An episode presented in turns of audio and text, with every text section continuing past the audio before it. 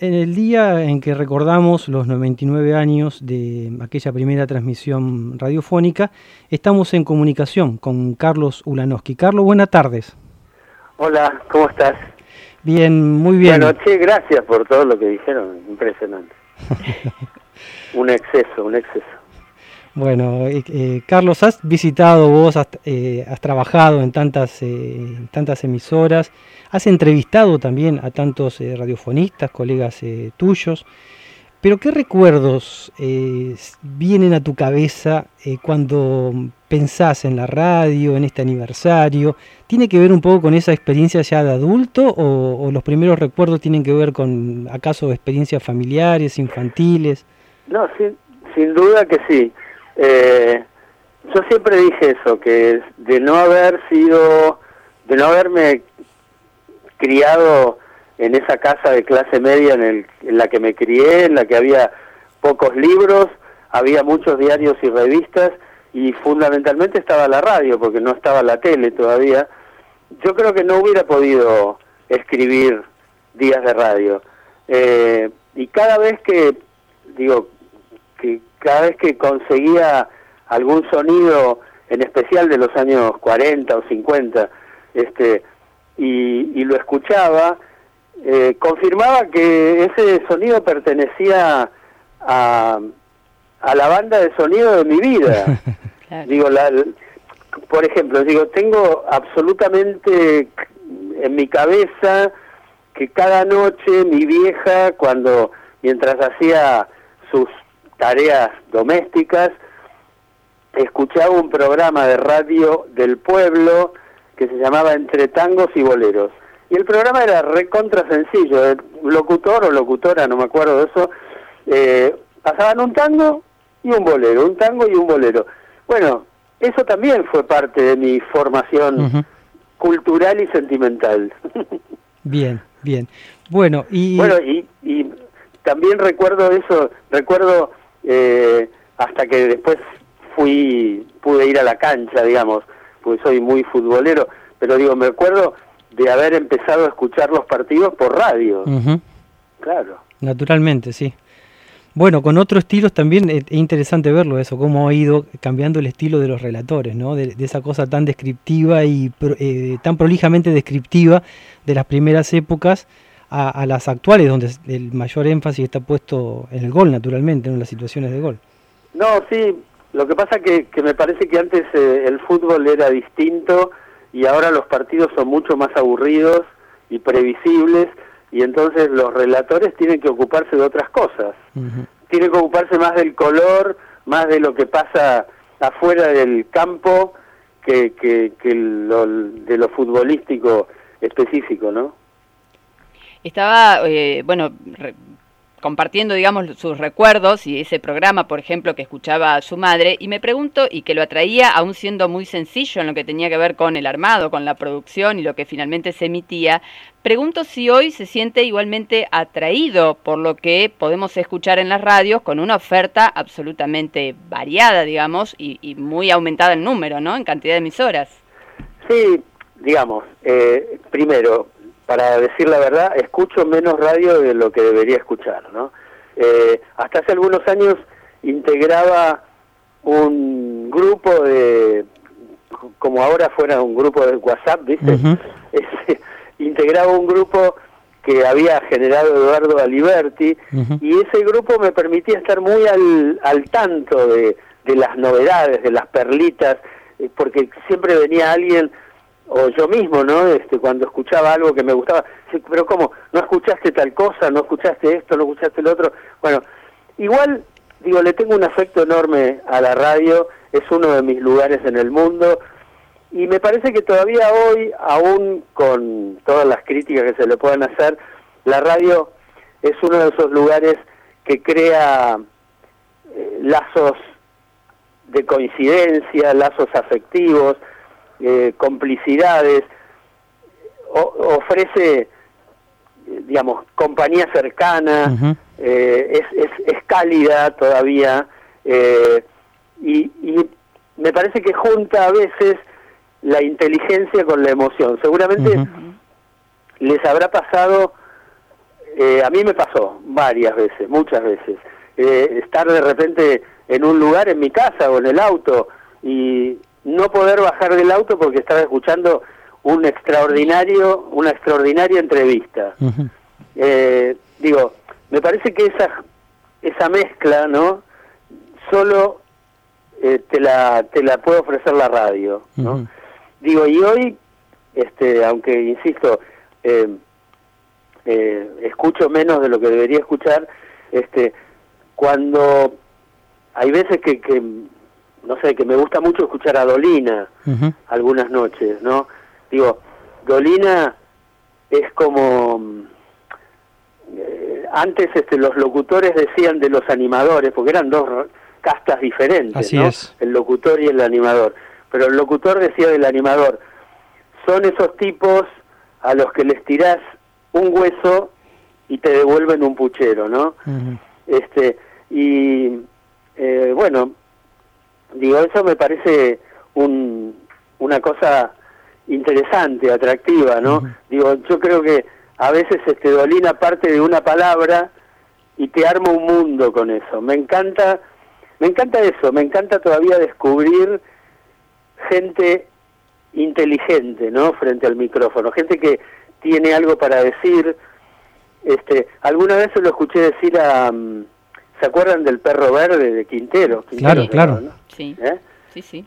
Bueno, y Quintero decía, alguna vez que vino acá a la Argentina, decía, este, poner un tipo frente al micrófono que tenga algo inteligente para decir, o diferente, o sorprendente, y te va a dejar a media ciudad despierta, ¿no? Carlos, eh, em, siempre hemos eh, creído ver en tu, en tu obra eh, un fuerte componente periodístico en la forma de tratar los temas. claro. Em, ahora, al mismo tiempo, mm, es cierto que, sobre todo desde el 83 hacia acá, em, la radio se ha ido llenando de, de periodistas, de periodismo, de actualidad, de información de lo que ocurre en el último momento y ha abandonado estas otras, eh, estos otros componentes que por ahí lo podía llegar a aportar un animador, un, un locutor, ¿no? Sí, yo estoy de acuerdo. Digo, primero que nada, eh, la radio de hoy es una radio absolutamente rendida de la mañana a la noche a la actualidad, dominada por un monogénero que es la el magazine, ¿no? Este es una radio que que bueno que, que la persona, digamos, que escucha radio y que no lee diarios o, revistas o no mira televisión, puede decir que está módicamente informado, ¿no? lo que pasa en su barrio, en su país y a 15.000 kilómetros de distancia. Pero digo, han desaparecido de la radio géneros divinos como la ficción, por ejemplo. Ha desaparecido la investigación propia qué sé yo, la, radio supo tener este, bueno, supo tener ese género tan fuerte, fuertísimo que fue el radioteatro, ¿no? Y la verdad que es lamentable, digo, y, todo, digo, todo tiene que ver con, con una con un, un declive económico, ¿no? Digo, porque para hacer hoy radioteatro necesitas del tipo que te escribe hasta el tipo que te investiga, hasta los elencos y el director y el que hace el sonido, ¿no? Es cierto, estaba eh, pensando también, eh, Carlos, si em, esta em, crisis de creatividad, por ahí he escuchado que, eh, te referís así al momento de, de la radio, no tiene que ver un poco con algo que ha surgido en tu último libro, en otras palabras, donde eh, claramente aparece eh, sindicado por eh, los propios periodistas que son entrevistados esta cuestión de la precarización, es decir, las relaciones laborales que, y, naturalmente las políticas de ingreso que hacen que de pronto los trabajadores de, estemos trabajando en dos, tres lugares y pudiéramos en más todavía. Eso naturalmente empobrece toda nuestra participación. Claro, digo, en este momento digo, acá y en, muchos lugares del mundo, los medios atraviesan, digamos, un momento de transición con final incierto, digo yo, ¿no? Y en la Argentina, por ejemplo, hay un gran avance fierrero, un gran avance, una gran, eh, un gran desarrollo tecnológico, eh, pero junto con eso hay una precarización creciente, ¿no? Eso se nota mucho este, en, en la radio, ¿no? Este, Imagínate que la radio símbolo de la Argentina, la que protagonizó de 1935 a 1960 lo que yo llamo la época de oro de la radio, que es Radio El Mundo, está fuera del aire. Así es. Eh, otra radio divina como Radio del Plata está fuera del aire. Así es. Eh, los problemas que tiene Radio Rivadavia, los problemas que tiene la Rock and Pop, bueno, y debe haber 20 radios así. Y encima nos enteramos que los enormes este, costos actuales, las tarifas, por ejemplo, de luz, ¿no es cierto?, han, este, le, han, este, le han imposibilitado a muchas radios chicas seguir en el aire. Así es. Porque no se pueden hacer cargo de las tarifas. Sí, sí, sí. Tan sencillo como eso. Pero digo, junto con eso, escuchás radio o mirás televisión y todo el tiempo te están diciendo, deja de mirar eh, en el aparato convencional o deja de escuchar en el aparato convencional y corre a bajar una aplicación, ¿no? Este, digo, como que eso nos da patente de modernos, ¿no? Entre comillas, modernos. Eso como que nos da patente de actuales, pero resulta que que llegás a las radios, hay muchísimas computadoras, pero no hay oficina de producción, no hay buenos asientos, digamos, buenos sillones, digamos, este, buenos escritorios. En fin, bueno. eso. Le tomo la faz eh, suya en carácter de docente y la pregunta es frente a esa realidad, ¿cómo seguir preparando eh, egresados de la universidad que se forman, que tienen aspiraciones de trabajar en radio, para tratar de salirse de esos esquemas que ya están tan, digamos, adentrados en la, en la radio de hoy? Eh, mira, yo creo, eh, digo, yo que no soy, yo que soy un periodista que no tiene título, nunca tuve título habilitante, digamos. Este, creo mucho en las escuelas, creo mucho en la formación. Eh, así que eso por un lado. Y, y, por el otro me parece que también este esta incorporación al mundo de lo digital eh, ofrece muchas posibilidades en este momento. Eh, qué sé yo, está, yo creo que más tarde o temprano esta pelea entre lo digital y lo analógico se va a resolver a favor de lo digital. Eh, digo, todavía no, pero digo, yo creo que, que va a ocurrir eso. Y entonces, eh, me, me, parece que, que el, el, por ejemplo, el formato del podcast va a ser fundamental en, los próximos años.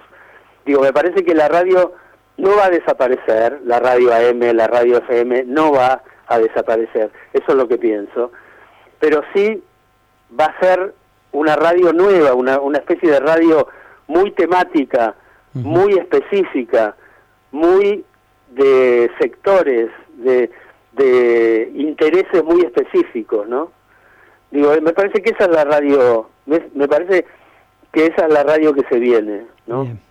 Carlos, después de días de radio y de siempre los escucho, has trabajado también el fenómeno de Radio Belgrano.